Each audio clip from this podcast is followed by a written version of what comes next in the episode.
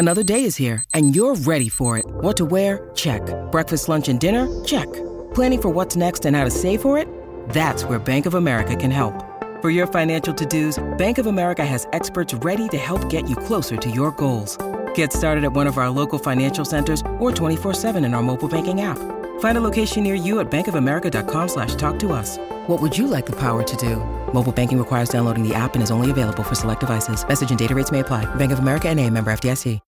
When you need mealtime inspiration, it's worth shopping Kroger, where you'll find over 30,000 mouthwatering choices that excite your inner foodie. And no matter what tasty choice you make, you'll enjoy our everyday low prices, plus extra ways to save, like digital coupons worth over $600 each week. You can also save up to $1 off per gallon at the pump with fuel points. More savings and more inspiring flavors make shopping Kroger worth it every time. Kroger, fresh for everyone. Fuel restrictions apply. The Gospel of Wealth by Andrew Carnegie, Part 1 The Problem of the Administration of Wealth.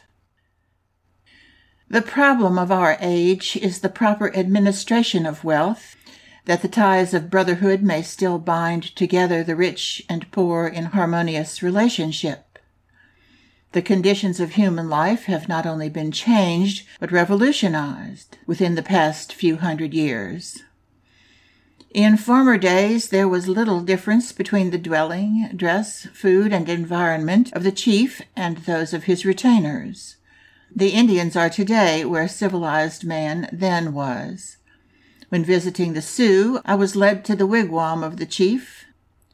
It was like the others in external appearance, and even within the difference was trifling between it and those of the poorest braves. The contrast between the palace of the millionaire and the cottage of the laborer with us today measures the change which has come with civilization. This change, however, is not to be deplored, but welcomed as highly beneficial. It is well, nay, essential for the progress of the race that the houses of some should be homes for all that is highest and best in literature and the arts, and for all the refinements of civilization, rather than that none should be so. Much better this great irregularity than universal squalor. Without wealth there can be no Maecenas. The good old times were not good old times. Neither master nor servant was as well situated then as today. A relapse to old conditions would be disastrous to both, not the least so to him who serves, and would sweep away civilization with it. But whether the change be for good or ill, it is upon us beyond our power to alter, and therefore to be accepted and made the best of. It is a waste of time to criticize the inevitable. It is easy to see how the change has come. One illustration will serve for almost every phase of the cause. In the manufacture of products, we have the whole story. It applies to all combinations of human industry as stimulated and enlarged by the inventions of this scientific age. Formerly, articles were manufactured at the domestic hearth or in small shops which formed part of the household. The master and his apprentices worked side by side, the latter living with the master and therefore subject to the same conditions. When these apprentices rose to be masters, there was little or no change in their mode of life, and they in turn educated succeeding apprentices in the same routine. There was substantially social equality and even political equality, for those engaged in industrial pursuits had then little or no voice in the state. The inevitable result of such a mode of manufacture was crude articles at high prices. Today, the world obtains commodities of excellent quality at prices which even the preceding generation would have deemed incredible. In the commercial world, similar causes have produced similar results, and the race is benefited thereby. The poor enjoy what the rich could not before afford. What were the luxuries have become the necessaries of life. The laborer has now more comforts than the farmer had a few generations ago, the farmer has more luxuries than the landlord had, and is more richly clad and better housed. The landlord has books and pictures rarer and appointments more artistic than the king could then obtain. The price we pay for this salutary change is no doubt great. We assemble thousands of operatives in the factory and in the mine, of whom the employer can know little or nothing, and to whom he is little better than a myth. All intercourse between them is at an end. Rigid castes are formed, and as usual, mutual ignorance breeds mutual distrust. Each caste is without sympathy with the other, and ready to credit anything disparaging in regard to it. Under the law of competition, the employer of thousands is forced into the strictest economies, among which the rates paid to labor figure prominently, and often there is friction between the employer and the employed, between capital and labor, between rich and poor. Human society loses homogeneity. The price which society pays for the law of competition, like the price it pays for cheap comforts and luxuries, is also great. But the advantages of this law are also greater still than its cost. For it is to this law that we owe our wonderful material development, which brings improved conditions in its train. But whether the law be benign or not, we must say of it, as we say of the change in the conditions of men to which we have referred, it is here. We cannot evade it. No substitutes for it have been found, and while the law may be sometimes hard for the individual, it is best for the race because it ensures the survival of the fittest in every department. We accept and welcome, therefore, as conditions to which we must accommodate ourselves, great inequality of environment, the concentration of business, industrial and commercial, in the hands of a few, and the law of competition between these as being not only beneficial but essential to the future progress of the race. Having accepted these, it follows that there must be great scope for the exercise of special ability in the merchant and in the manufacturer who has to conduct affairs upon a great scale. That this talent for organization and management is rare among men is proved by the fact that it invariably secures enormous rewards for its possessor, no matter where or under what laws or conditions. The experienced in affairs always rate the man whose services can be obtained as a partner as not only the first consideration, but such as render the question of his capital scarcely worth considering for able men soon create capital. In the hands of those without the special talent required, capital soon takes wings. Such men become interested in firms or corporations using millions and estimating only simple interest to be made upon the capital invested. It is inevitable that their income must exceed their expenditure and that they must therefore accumulate wealth nor is there any middle ground which such men can occupy, because the great manufacturing or commercial concern which does not earn at least interest upon its capital soon becomes bankrupt. It must either go forward or fall behind. To stand still is impossible. It is a condition essential to its successful operation that it should be thus far profitable, and even that, in addition to interest on capital, it should make profit. It is a law, as certain as any of the others named, that men possessed of this peculiar talent for affairs, under the free play of economic forces, must of necessity soon be in receipt of more revenue than can be judiciously expended upon themselves. And this law is as beneficial for the race as the others. Objections to the foundations upon which society is based are not in order, because the condition of the race is better with these than it has been with any other which has been tried. Of the effect of any new substitutes proposed, we cannot be sure.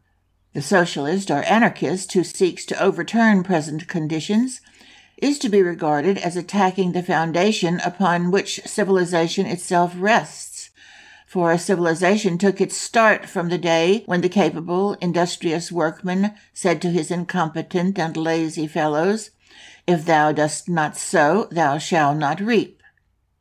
And thus ended primitive communism by separating the drones from the bees. One who studies this subject will soon be brought face to face with the conclusion that upon the sacredness of property, civilization itself depends. The right of the laborer to his hundred dollars in the savings bank, and equally the legal right of the millionaire to his millions.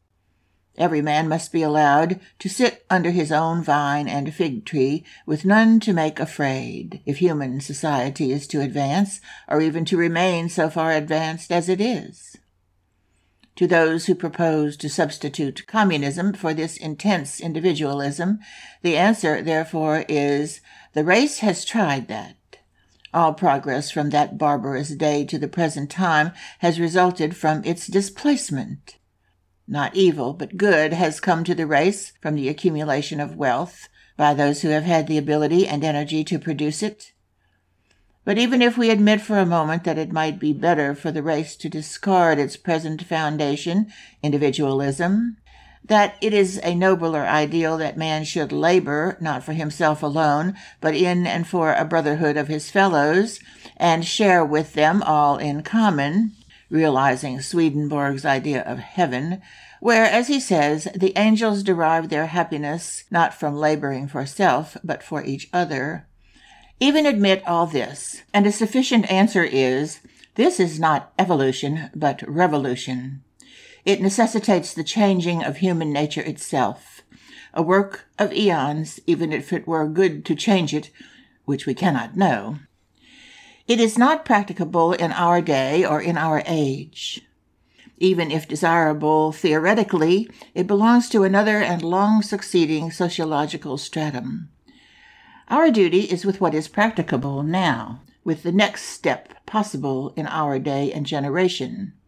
It is criminal to waste our energies in endeavoring to uproot when all we can profitably accomplish is to bend the universal tree of humanity a little in the direction most favorable to the production of good fruit under existing circumstances.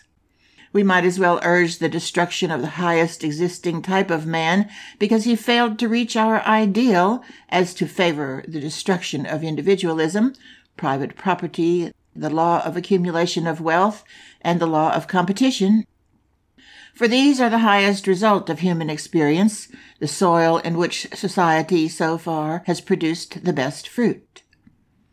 Unequally or unjustly, perhaps, as these laws sometimes operate, and imperfect as they appear to the idealist, they are nevertheless, like the highest type of man, the best and most valuable of all that humanity has yet accomplished.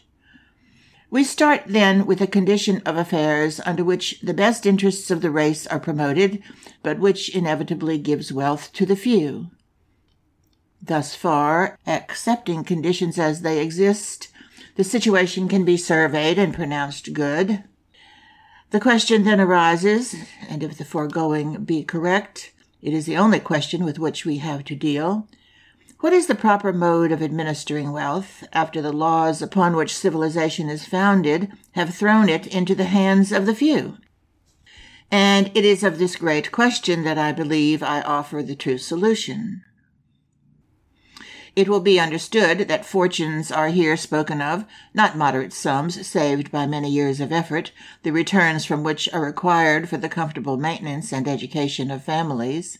This is not wealth, but only competence, which it should be the aim of all to acquire, and which it is for the best interests of society should be acquired. There are but three modes in which surplus wealth can be disposed of.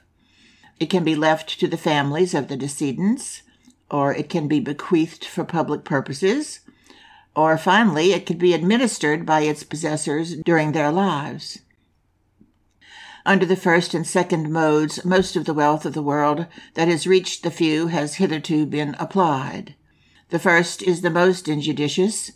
In monarchical countries, the estates and the greatest portion of the wealth are left to the first son, that the vanity of the parent may be gratified by the thought that his name and title are to descend unimpaired to succeeding generations. The condition of this class in Europe today teaches the failure of such hopes or ambitions. The successors have become impoverished through their follies or from the fall in the value of land. Even in Great Britain, the strict law of entail has been found inadequate to maintain an hereditary class. Its soil is rapidly passing into the hands of the stranger. Under Republican institutions, the division of property among the children is much fairer. But the question which forces itself upon thoughtful men in all lands is, why should men leave great fortunes to their children? If this is done from affection, is it not misguided affection? Observation teaches that, generally speaking, it is not well for the children that they should be so burdened, neither is it well for the state. Beyond providing for the wife and daughters moderate sources of income, and very moderate allowances indeed, if any, for the sons, men may well hesitate, for it is no longer questionable that great sums bequeathed often work more for the injury than for the good of the recipients. Wise men will soon conclude that for the best interests of the members of their families and of the state, such bequests are an improper use of their means. It is not suggested that men who have failed to educate their sons to earn a livelihood shall cast them adrift in poverty. If any man has seen fit to rear his sons with a view to their living idle lives, or what is highly commendable, has instilled in them the sentiment that they are in a position to labor for public ends without reference to pecuniary considerations, then of course the duty of the parent is to see that such are provided for in moderation. There are instances of millionaires' sons unspoiled by wealth, who, being rich, still perform great services to the community. Such are the very salt of the earth, as valuable as, unfortunately, they are rare. It is not the exception, however, but the rule that men must regard. And looking at the usual results of enormous sums conferred upon legatees, the thoughtful man must shortly say, I would as soon leave to my son a curse as the almighty dollar, and admit to himself that it is not the welfare of the children, but family pride, which inspires these legacies. As to the second mode, that of leaving wealth at death for public uses, it may be said that this is only a means for the disposal of wealth, provided a man is content to wait until he is dead before he becomes of much good in the world. Knowledge of the results of legacies bequeathed is not calculated to inspire the brightest hopes of much posthumous good being accomplished by them. The cases are not few in which the real object sought by the testator is not attained, nor are they few in which his real wishes are thwarted. In many cases, the bequests are so used as to become only monuments of his folly. It is well to remember that it requires the exercise of not less ability than that which acquires it to use wealth so as to be really beneficial to the community. Besides this, it may fairly be said that no man is to be extolled for doing what he cannot help doing, nor is he to be thanked by the community to which he only leaves wealth at death. Men who leave vast sums in this way may fairly be thought men who would not have left it at all had they been able to take it with them. The memories of such cannot be held in grateful remembrance, for there is no grace in their gifts. It is not to be wondered at that such bequests seem so generally to lack the blessing. The growing disposition to tax more and more heavily large estates left at death is a cheering indication of the growth of a salutary change in public opinion. The state of Pennsylvania now takes, subject to some exceptions, one tenth of the property left by its citizens the budget presented in the British Parliament the other day proposes to increase the death duties, and most significant of all, the new tax is to be a graduated one. Of all forms of taxation, this seems the wisest. Men who continue hoarding great sums all their lives, the proper use of which for public ends would work good to the community from which it chiefly came, should be made to feel that the community, in the form of the state, cannot thus be deprived of its proper share. By taxing estates heavily at death, the state marks its condemnation of the selfish millionaire's unworthy life. It is desirable that nations should go much further in this direction. Indeed, it is difficult to set bounds to the share of a rich man's estate which should go at his death to the public through the agency of the state. And by all means, such taxes should be graduated, beginning at nothing upon moderate sums to dependents, and increasing rapidly as the amounts swell, until of the millionaire's hoard, as of Shylock's at least, the other half comes to the privy coffer of the state. This policy would work powerfully to induce the rich man to attend to the administration of wealth during his life, which is the end that society should always have in view, as being by far the most fruitful for the people. Nor need it be feared that this policy would sap the root of enterprise and render men less anxious to accumulate. For to the class whose ambition it is to leave great fortunes and be talked about after their death, it will attract even more attention, and indeed be a somewhat nobler ambition to have enormous sums paid over to the state from their fortunes. There remains then only one mode of using great fortunes. But in this we have the true antidote for the temporary unequal distribution of wealth, the reconciliation of the rich and the poor. A reign of harmony, another ideal, differing indeed from that of the communist, in requiring only the further evolution of existing conditions, not the total overthrow of our civilization. It is founded upon the present most intense individualism, and the race is prepared to put it in practice by degrees whenever it pleases. Under its sway, we shall have an ideal state in which the surplus wealth of the few will become, in the best sense, the property of the many, because administered for the common good and this wealth, passing through the hands of the few, can be made a much more potent force for the elevation of our race than if distributed in small sums to the people themselves.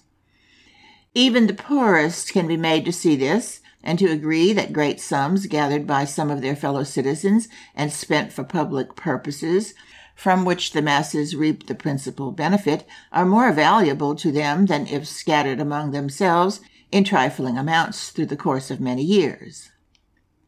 If we consider the results which flow from the Cooper Institute, for instance, to the best portion of the race in New York not possessed of means, and compare these with those which would have ensued for the good of the masses from an equal sum distributed by Mr. Cooper in his lifetime in the form of wages, which is the highest form of distribution, being for work done and not for charity, we can form some estimate of the possibilities for the improvement of the race which lie embedded in the present law of the accumulation of wealth.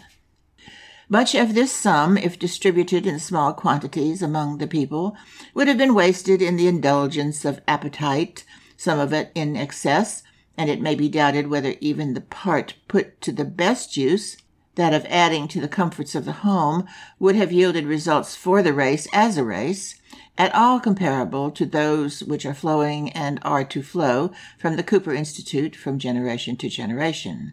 Let the advocate of violent or radical change ponder well this thought. We might even go so far as to take another instance, that of Mr. Tilden's bequest of five millions of dollars for a free library in the city of New York. But in referring to this, one cannot help saying involuntarily, how much better if Mr. Tilden had devoted the last years of his own life to the proper administration of this immense sum, in which case neither legal contest nor any other cause of delay could have interfered with his aims. But let us assume that Mr. Tilden's millions finally become a means of giving to this city a noble public library, where the treasures of the world contained in books will be open to all forever, without money and without price. Considering the good of that part of the race which congregates in and around Manhattan Island, would its permanent benefits have been better promoted had these millions been allowed to circulate in small sums through the hands of the masses? Even the most strenuous advocate of communism must entertain a doubt upon this subject. Most of those who think will probably entertain no doubt whatever. Poor and restricted are our opportunities in this life, narrow our horizon, our best work most imperfect. But rich men should be thankful for one inestimable boon They have it in their power during their lives to busy themselves in organizing benefactions from which the masses of their fellows will derive lasting advantage and thus dignify their own lives. The highest life is probably to be reached not by such imitation of the life of Christ as Count Tolstoy gives us, but while animated by Christ's Spirit, by recognizing the changed conditions of this age and adopting modes of expressing the Spirit suitable to the changed conditions under which we live, still laboring for the good of our fellows, which was the essence of his life and teaching, but laboring in a different manner. This, then, is held to be the duty of the man of wealth to set an example of modest, unostentatious living, shunning display or extravagance, to provide moderately for the legitimate wants of those dependent upon him, and after doing so, to consider all surplus revenues which come to him simply as trust funds, which he is called upon to administer, and strictly bound as a matter of duty to administer in the manner which, in his judgment, is best calculated to produce the most beneficial results for the community, the man of wealth thus becoming the mere trustee and agent for his poorer brethren, bringing to their service his superior wisdom, experience, and ability to administer, doing for them better than they would or could do for themselves. We are met here with the difficulty of determining what are moderate sums to leave to members of the family, what is modest, unostentatious living, what is the test of extravagance. There must be different standards for different conditions. The answer is that it is as impossible to name exact amounts or actions as it is to define good manners, good taste, or the rules of propriety. But nevertheless, these are verities, well known, although indefinable. Public sentiment is quick to know and to feel what offends these.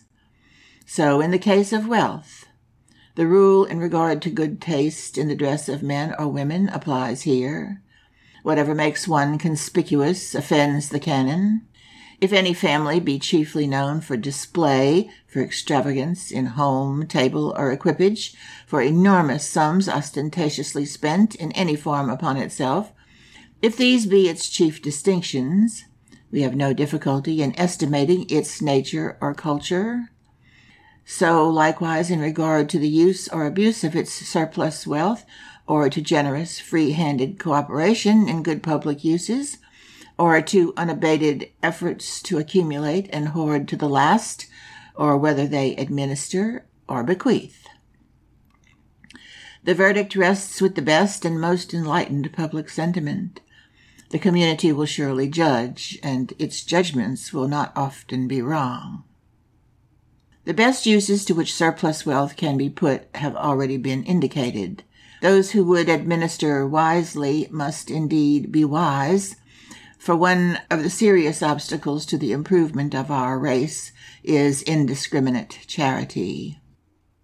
It were better for mankind that the millions of the rich were thrown into the sea than so spent as to encourage the slothful, the drunken, the unworthy.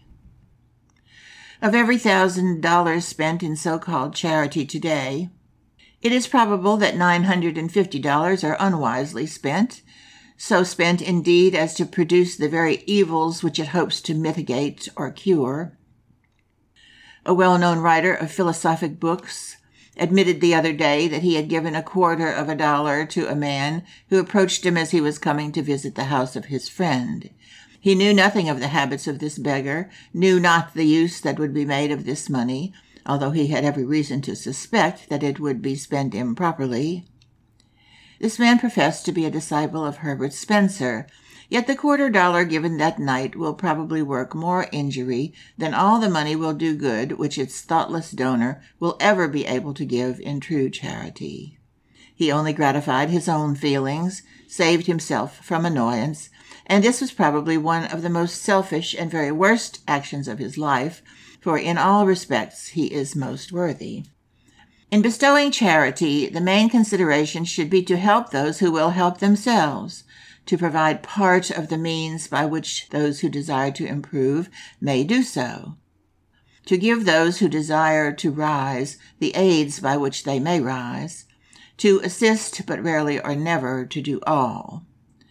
Neither the individual nor the race is improved by almsgiving. Those worthy of assistance, except in rare cases, seldom require assistance.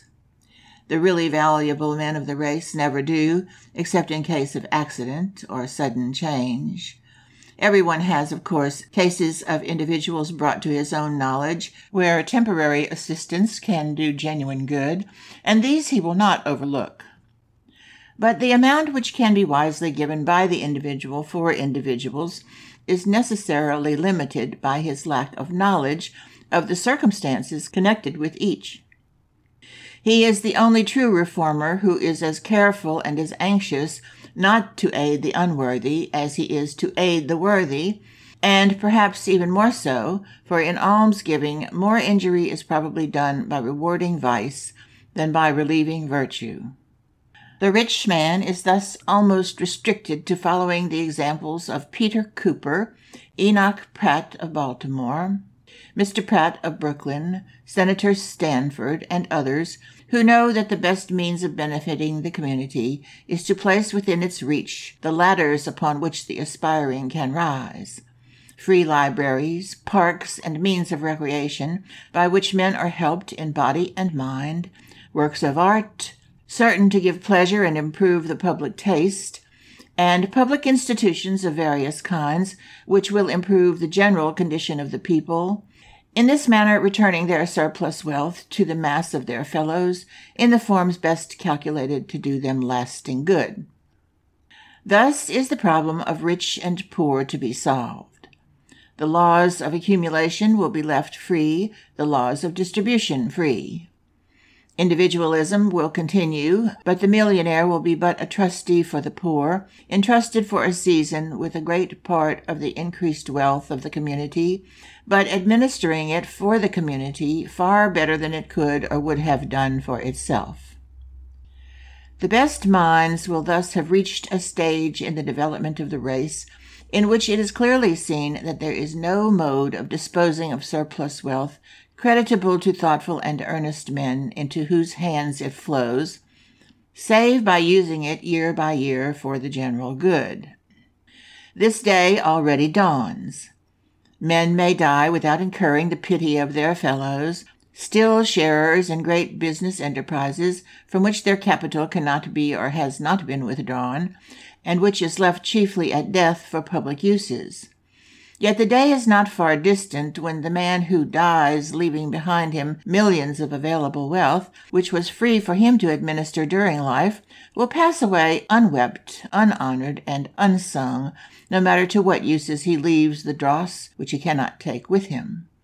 Of such as these, the public verdict will then be the man who dies thus rich dies disgraced. Such, in my opinion, is the true gospel concerning wealth obedience to which is destined some day to solve the problem of the rich and the poor and to bring peace on earth, among men goodwill. End of Part 1 The Problem with the Administration of Wealth. The Gospel of Wealth, Part 2 The Best Fields for Philanthropy.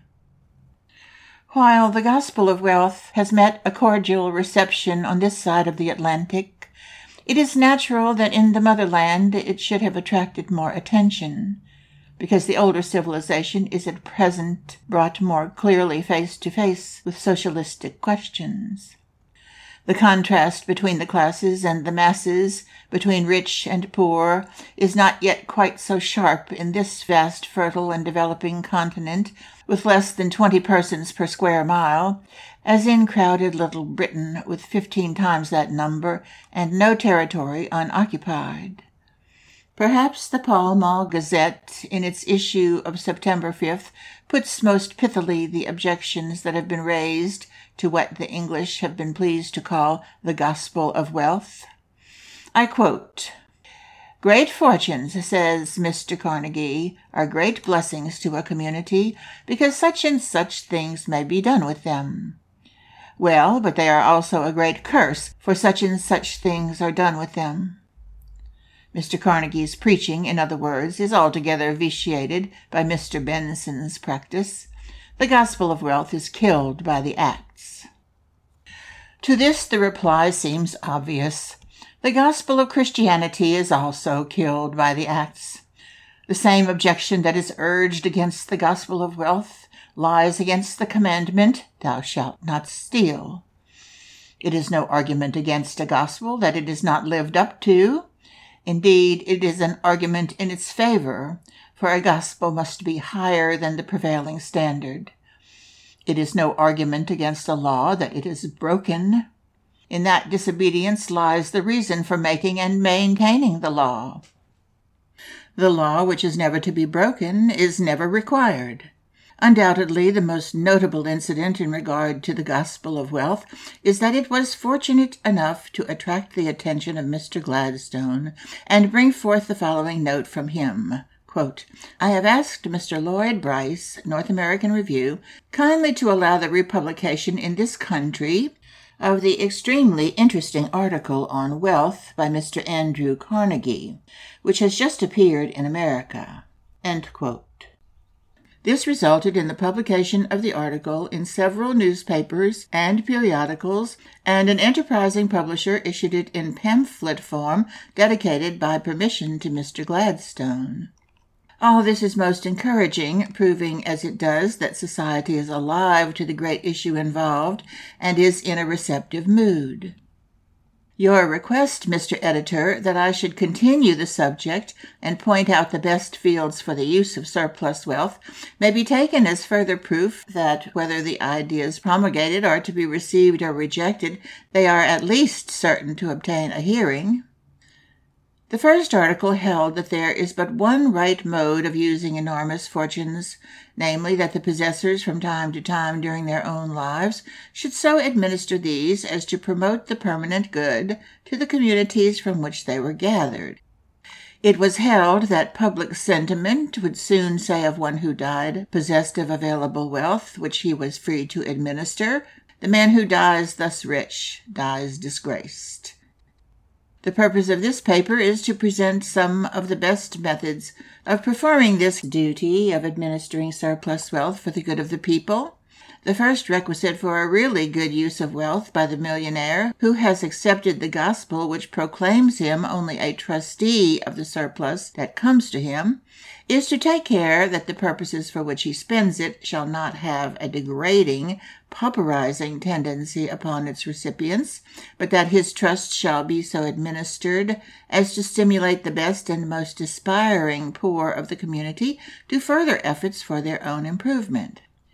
It is not the irreclaimably destitute, shiftless, and worthless which it is truly beneficial or truly benevolent for the individual to attempt to reach and improve.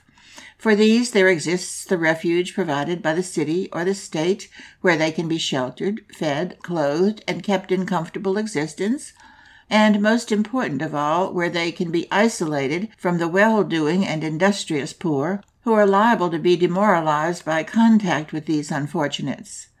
One man or woman who succeeds in living comfortably by begging is more dangerous to society and a greater obstacle to the progress of humanity than a score of wordy socialists.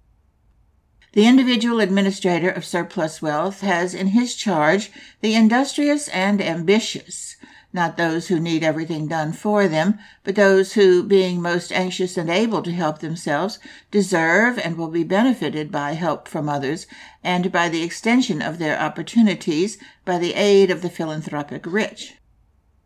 It is ever to be remembered that one of the chief obstacles which the philanthropist meets in his efforts to do real and permanent good in this world is the practice of indiscriminate giving.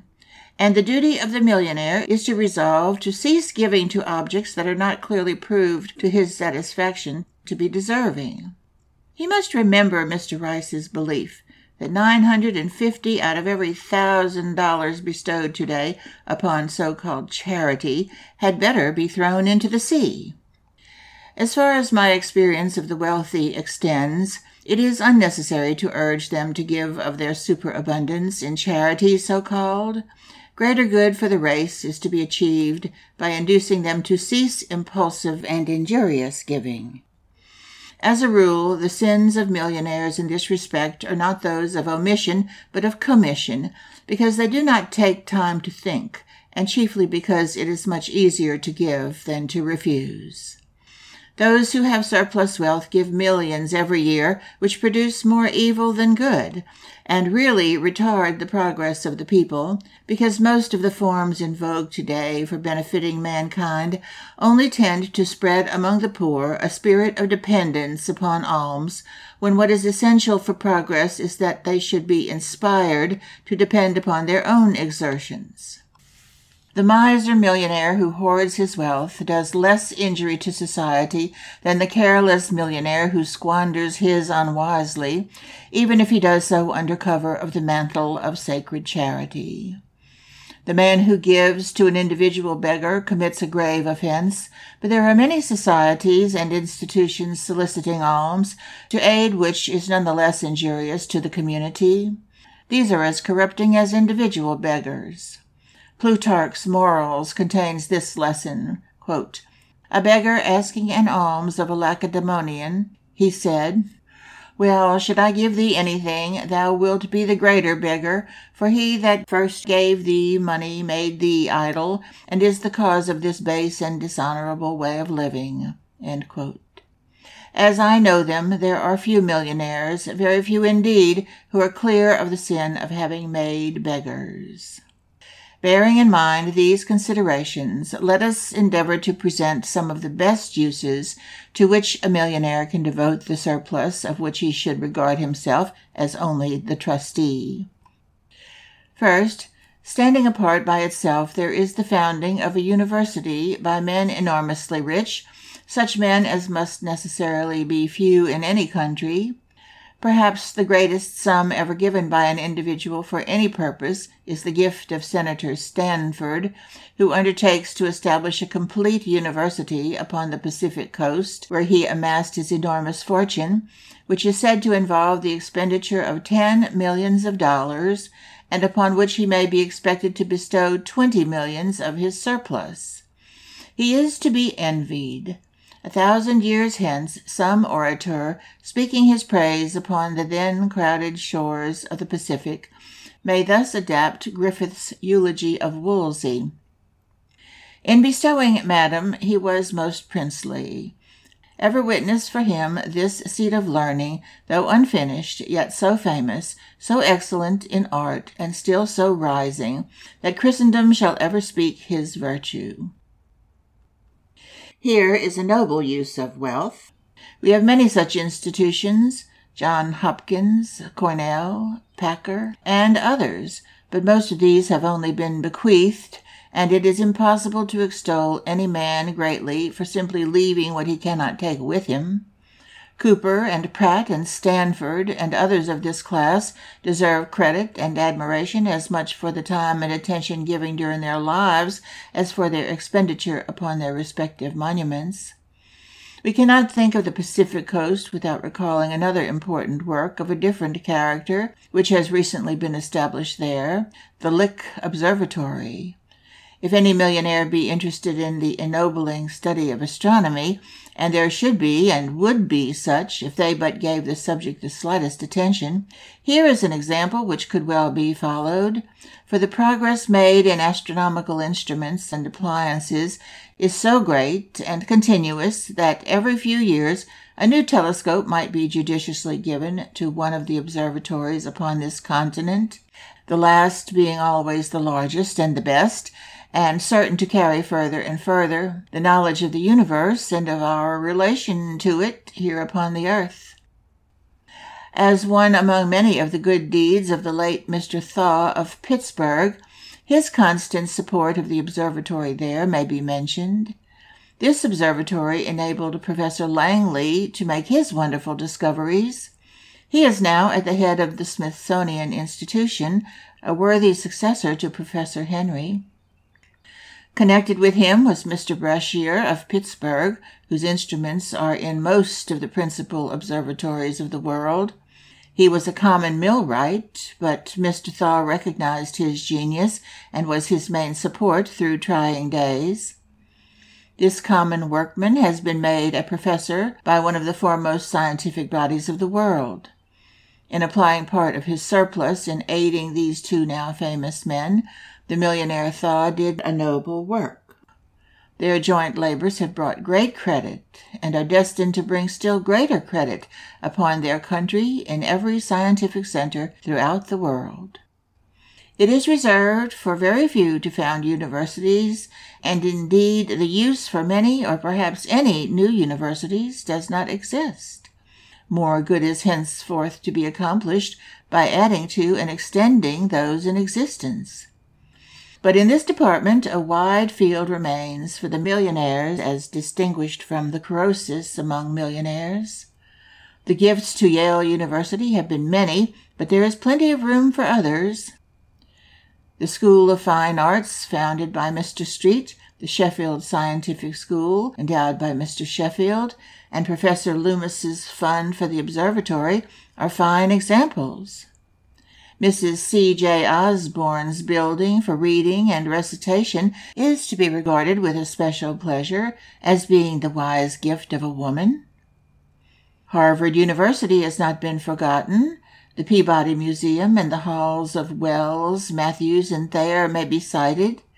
Sever Hall is worthy of special attention as showing what a genius like Richardson could do with a small sum of a hundred thousand dollars.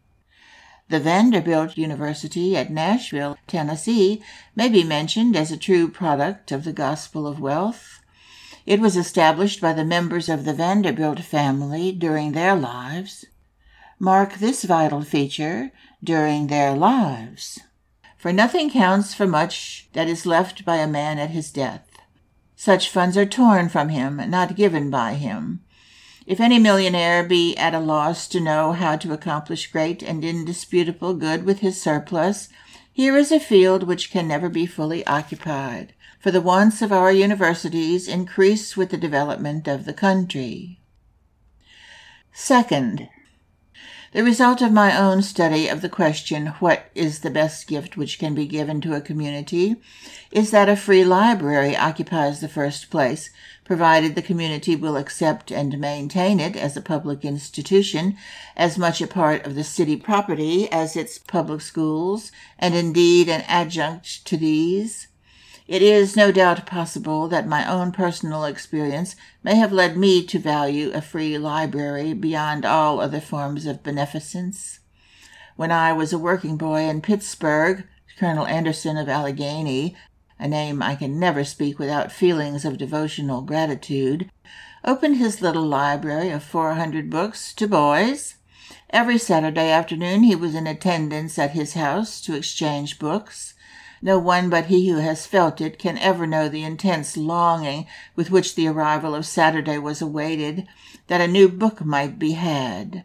My brother and Mr. Phipps, who have been my principal business partners through life, shared with me Colonel Anderson's precious generosity, and it was when reveling in the treasures which he opened to us that I resolved, if ever wealth came to me, that it should be used to establish free libraries that other poor boys might receive opportunities similar to those for which we were indebted to that noble man. Great Britain has been foremost in appreciating the value of free libraries for its people.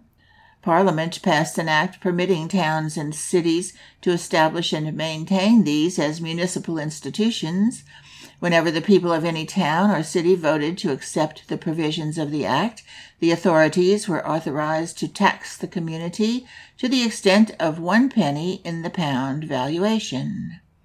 Most of the towns already have free libraries under this act. Many of these are the gifts of rich men whose funds have been used for the building and in some cases for the books also, the communities being required to maintain and to develop the libraries and to this feature I attribute most of their usefulness. An endowed institution is liable to become the prey of a clique. The public ceases to take interest in it, or rather never acquires interest in it. The rule has been violated, which requires the recipients to help themselves. Everything has been done for the community instead of its being only helped to help itself, and good results rarely ensue. Many free libraries have been established in our country, but none that I know of with such wisdom as the Pratt Library in Baltimore. Mr. Pratt built and presented the library to the city of Baltimore with the balance of cash handed over. The total cost was $1 million, upon which he required the city to pay 5% per annum, $50,000 per year, to trustees for the maintenance and development of the library and its branches. During 1888, 430,217 books were distributed. 37,196 people of Baltimore are registered upon the books as readers. And it is safe to say that 37,000 frequenters of the Pratt Library are of more value to Baltimore, to the state, and to the country than all the inert, lazy, and hopelessly poor in the whole nation. And it may further be safely said that by placing books within the reach of 37,000 aspiring people which they were anxious to obtain, Mr. Pratt has done more for the genuine progress of the people than has been done by all the contributions of all the millionaires and rich people to help those who cannot or will not help themselves. The one wise administrator of his surplus has poured a fertilizing stream upon soil that was ready to receive it and return a hundredfold. The many squanderers have not only poured their streams into sieves which can never be filled, they have done worse. They have poured them into stagnant sewers that breed the diseases which most afflict the body politic. And this is not all. The million dollars of which Mr. Pratt has made so grand a use are something, but there is something greater still. When the Fifth Branch Library was opened in Baltimore, the speaker said, quote, Whatever may have been done in these four years, it is my pleasure to acknowledge that much, very much, is due to the earnest interest, the wise counsels, and the practical suggestions of Mr. Pratt. He never seemed to feel that the mere donation of great wealth for the benefit of his fellow citizens was all that would be asked of him, but he wisely labored to make its application as comprehensive and effective as possible. Thus he constantly lightened burdens that were at times very heavy, brought good cheer and bright sunshine when clouds flitted across the sky, and made every officer and employee feel that good work was appreciated and loyal devotion to duty would receive hearty commendation. This is the finest picture I have ever seen of any of the millionaire class. As here depicted, Mr. Pratt is the ideal disciple of the gospel of wealth.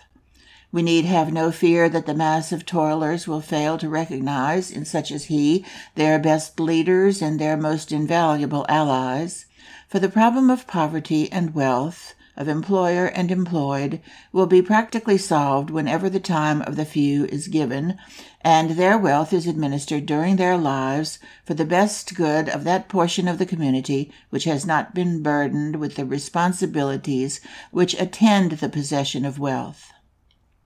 We shall have no antagonism between classes when that day comes, for the high and the low, the rich and the poor, shall then indeed be brothers. No millionaire will go far wrong in his search for one of the best forms for the use of his surplus who chooses to establish a free library in any community that is willing to maintain and develop it. John Bright's words should ring in his ears, quote, It is impossible for any man to bestow a greater gift upon a young man than to give him access to books in a free library. Closely allied to the library, and where possible attached to it, there should be rooms for an art gallery and museum, and a hall for such lectures and instruction as are provided in the Cooper Union. The traveler upon the continent is surprised to find that every town of importance has its art gallery and museum. These may be large or small, but each has a receptacle for the treasures of the locality in which are constantly being placed valuable gifts and bequests. The Free Library and Art Gallery of Birmingham are remarkable among such institutions, and every now and then a rich man adds to their value by presenting books, fine pictures, and other works of art. All that our cities require, to begin with, is a proper fireproof building. Their citizens who travel will send to it rare and costly things from every quarter of the globe they visit, while those who remain at home will give or bequeath to it of their treasures. In this way, collections will grow until our cities will ultimately be able to boast of permanent exhibitions from which their own citizens will derive incalculable benefit and which they will be proud to show to visitors. In the Metropolitan Museum of Art in New York, we have made an excellent beginning. Here is another avenue for the proper use of surplus wealth. Third, we have another most important department in which great sums can be worthily used the founding or extension of hospitals, medical colleges, laboratories, and other institutions connected with the alleviation of human suffering, and especially with the prevention rather than with the cure of human ills. There is no danger in pauperizing a community in giving for such purposes, because such institutions relieve temporary ailments or shelter only those who are hopeless invalids. What better gift than a hospital can be given to a community that is without one? The gift being conditioned upon its proper maintenance by the community in its corporate capacity. If hospital accommodation already exists, no better method for using surplus wealth can be found than in making additions to it. The late Mr. Vanderbilt's gift of half a million dollars to the medical department of Columbia College for a chemical laboratory was one of the wisest possible uses of wealth. It strikes at the prevention of disease by penetrating into its causes. Several others have established such laboratories, but the need for them is still great. If there be a millionaire in the land who is at a loss what to do with the surplus that has been committed to him as trustee, let him investigate the good that is flowing from these chemical laboratories. No medical college is complete without its laboratory. As with universities, so with medical colleges. It is not new institutions that are required, but additional means for the more thorough equipment of those that exist. The forms that benefactions to these may wisely take are numerous, but probably none is more useful than that adopted by Mr. Osborne when he built a school for training female nurses at Bellevue College. If from all gifts there flows one half of the good that comes from this wise use of a millionaire's surplus, the most exacting may well be satisfied. Only those who have passed through a lingering and dangerous illness can rate at their true value the care, skill, and attendance of trained female nurses. Their employment as nurses has enlarged the sphere and influence of women, it is not to be wondered at that a senator of the United States and a physician distinguished in this country for having received the highest distinctions abroad should recently have found their wives in this class. Fourth, in the very front rank of benefactions, public parks should be placed, always provided that the community undertakes to maintain, beautify, and preserve them inviolate. No more useful or more beautiful monument can be left by any man than a park for the city in which he was born or in which he has long lived, nor can the community pay a more graceful tribute to the citizen who presents it than to give his name to the gift. Mrs. Schenley's gift last month of a large park to the city of Pittsburgh deserves to be noted. This lady, although born in Pittsburgh, married an English gentleman while yet in her teens, it is forty years and more since she took up her residence in London among the titled and the wealthy of the world's metropolis, but still she turns to the home of her childhood, and by means of Schenley Park links her name with it forever. A noble use this of great wealth by one who thus becomes her own administrator. If a park be already provided, there is still room for many judicious gifts in connection with it. Mr. Phipps of Allegheny has given conservatories to the park there, which are visited by many every day of the week and crowded by thousands of working people every Sunday, for with rare wisdom he has stipulated as a condition of the gift that the conservatories shall be open on Sundays. The result of his experiment has been so gratifying that he finds himself justified in adding to them from his surplus, as he is doing largely this year. To lovers of flowers among the wealthy, I commend a study of what is possible for them to do in the line of Mr. Phipps's example. And may they please note that Mr. Phipps is a wise as well as a liberal giver, for he requires the city to maintain these conservatories and thus secures for them forever the public ownership, the public interest, and the public criticism of their management. Had he undertaken to manage and maintain them, it is probable that popular interest in this gift would never have been awakened. The parks and pleasure grounds of small towns throughout Europe are not less surprising than their libraries, museums, and art galleries. I saw nothing more pleasing during my recent travels than the hill at Bergen in Norway. It has been converted into one of the most picturesque of pleasure grounds, Fountains, cascades, waterfalls, delightful arbors, fine terraces, and statues adorn what was before a barren mountainside. Here is a field worthy of study by the millionaire who would confer a lasting benefit upon his fellows.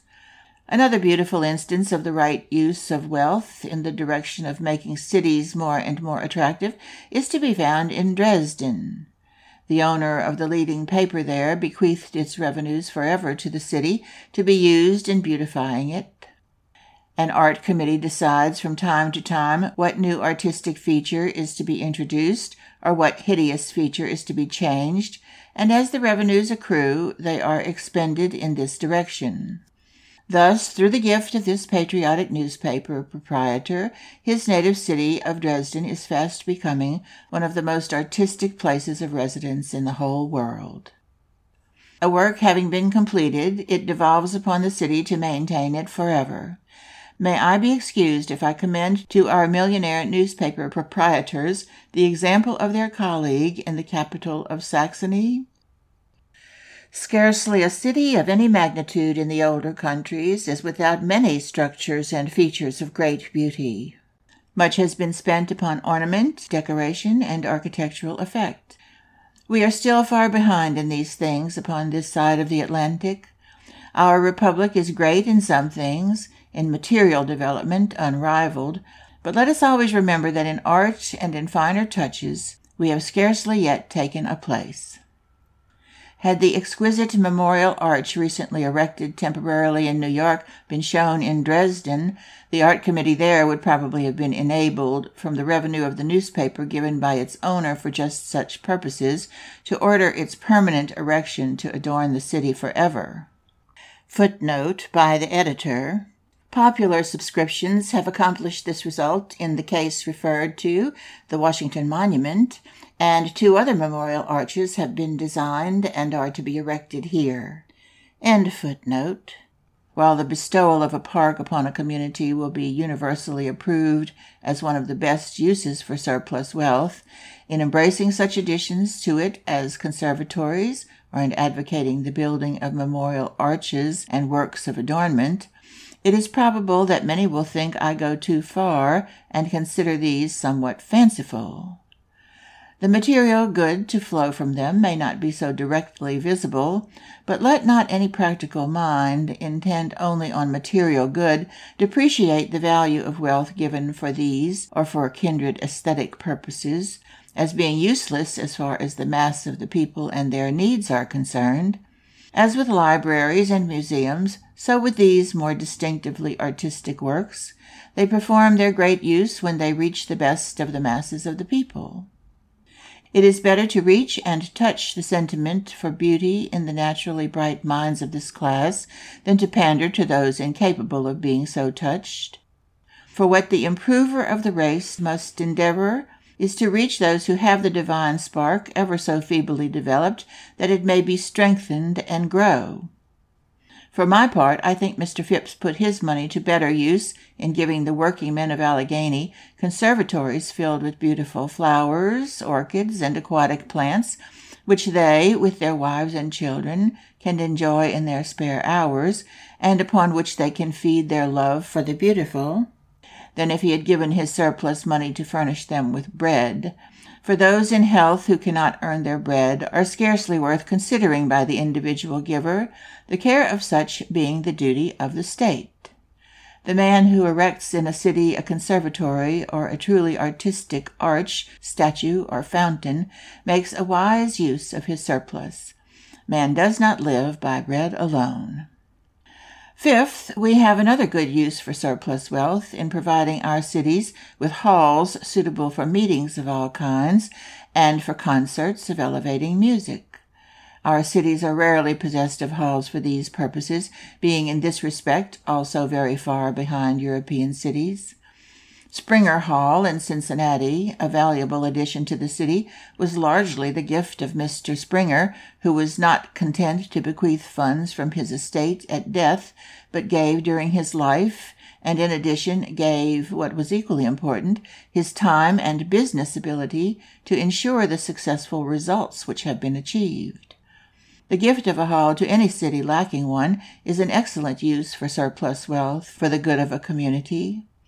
The reason why the people have only one instructive and elevating or even amusing entertainment when a dozen would be highly beneficial is that the rent of a hall, even when a suitable hall exists, which is rare, is so great as to prevent managers from running the risk of financial failure.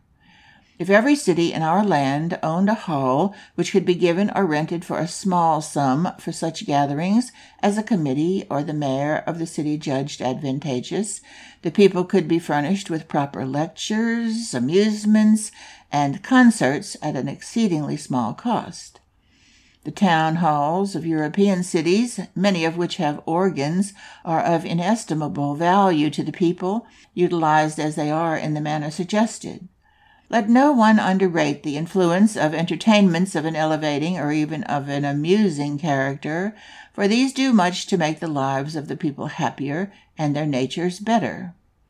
If any millionaire is born in a small village which has now become a great city, is prompted in the day of his success to do something for his birthplace with part of his surplus, his grateful remembrance cannot take a form more useful than that of a public hall with an organ, provided the city agrees to maintain and use it. Sixth, in another respect, we are still much behind Europe. A form of beneficence which is not uncommon there is providing swimming baths for the people. The donors of these have been wise enough to require the city benefited to maintain them at its own expense, and as proof of the contention that everything should never be done for any one or for any community, but that the recipients should invariably be called upon to do a part, it is significant that it is found essential for the popular success of these healthful establishments to enact a nominal charge for their use.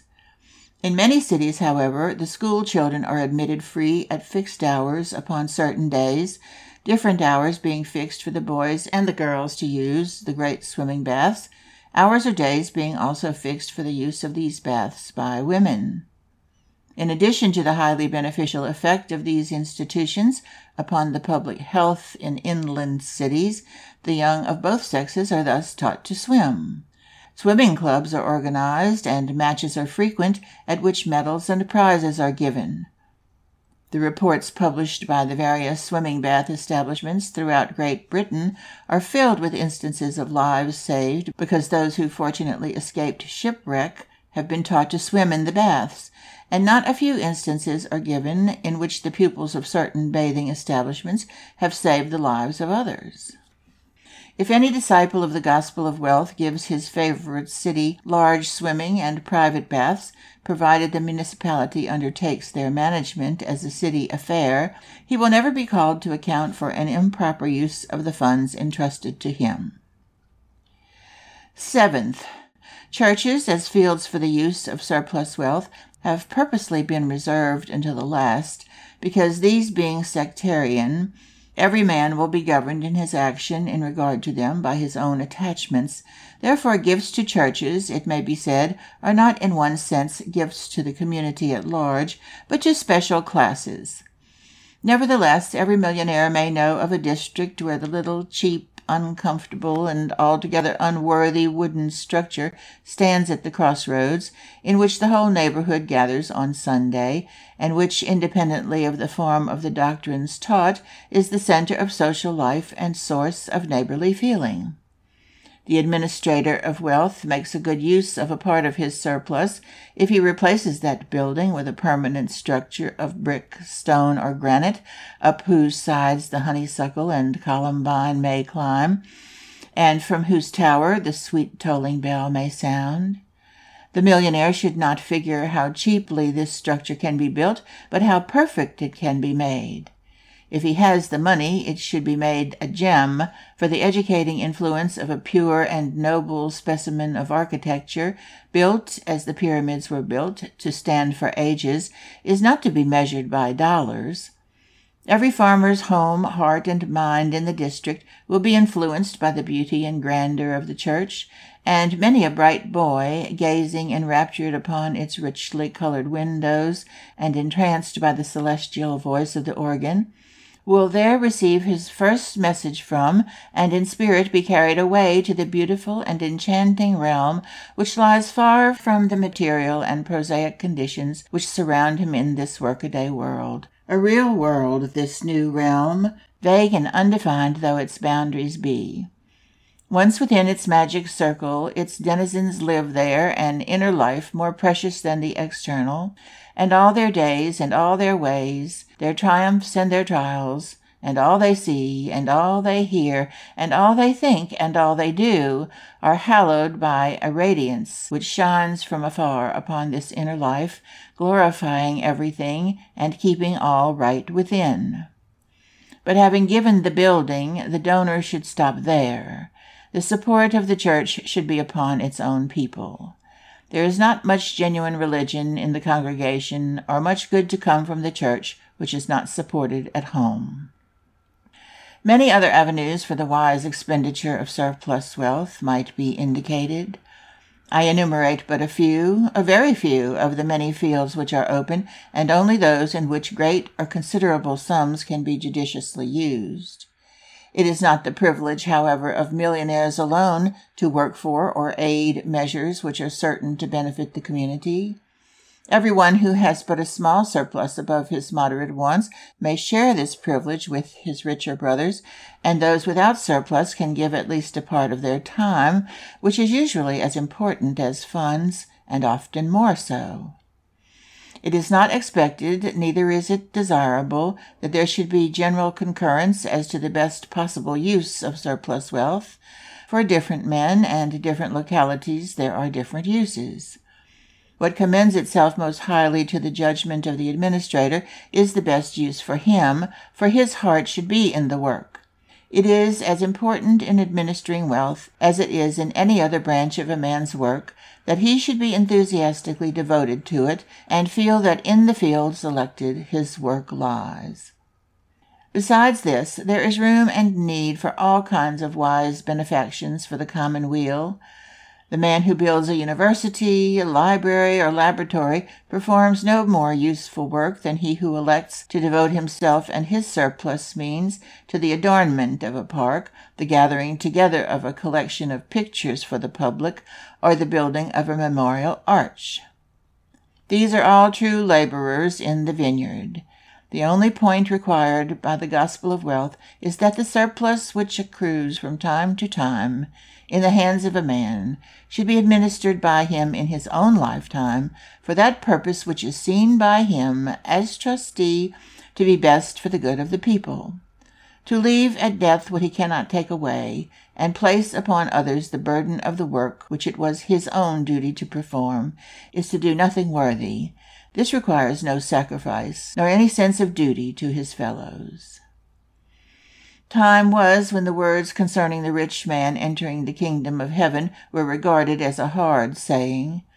Today, when all questions are probed to the bottom and the standards of faith receive the most liberal interpretations, the startling verse has been relegated to the rear to await the next kindly revision as one of those things which cannot be quite understood, but which, meanwhile, it is carefully to be noted are not to be understood literally. But is it so very improbable that the next stage of thought is to restore the doctrine in all its pristine purity and force as being in perfect harmony with sound ideas upon the subject of wealth and poverty, the rich and the poor, and the contrasts everywhere seen and deplored. In Christ's day, it is evident, reformers were against the wealthy. It is none the less evident that we are fast recurring to that position today, and there will be nothing to surprise the student of sociological development if society should soon approve the text which has caused so much anxiety. It is easier for a camel to enter the eye of a needle than for a rich man to enter the kingdom of heaven.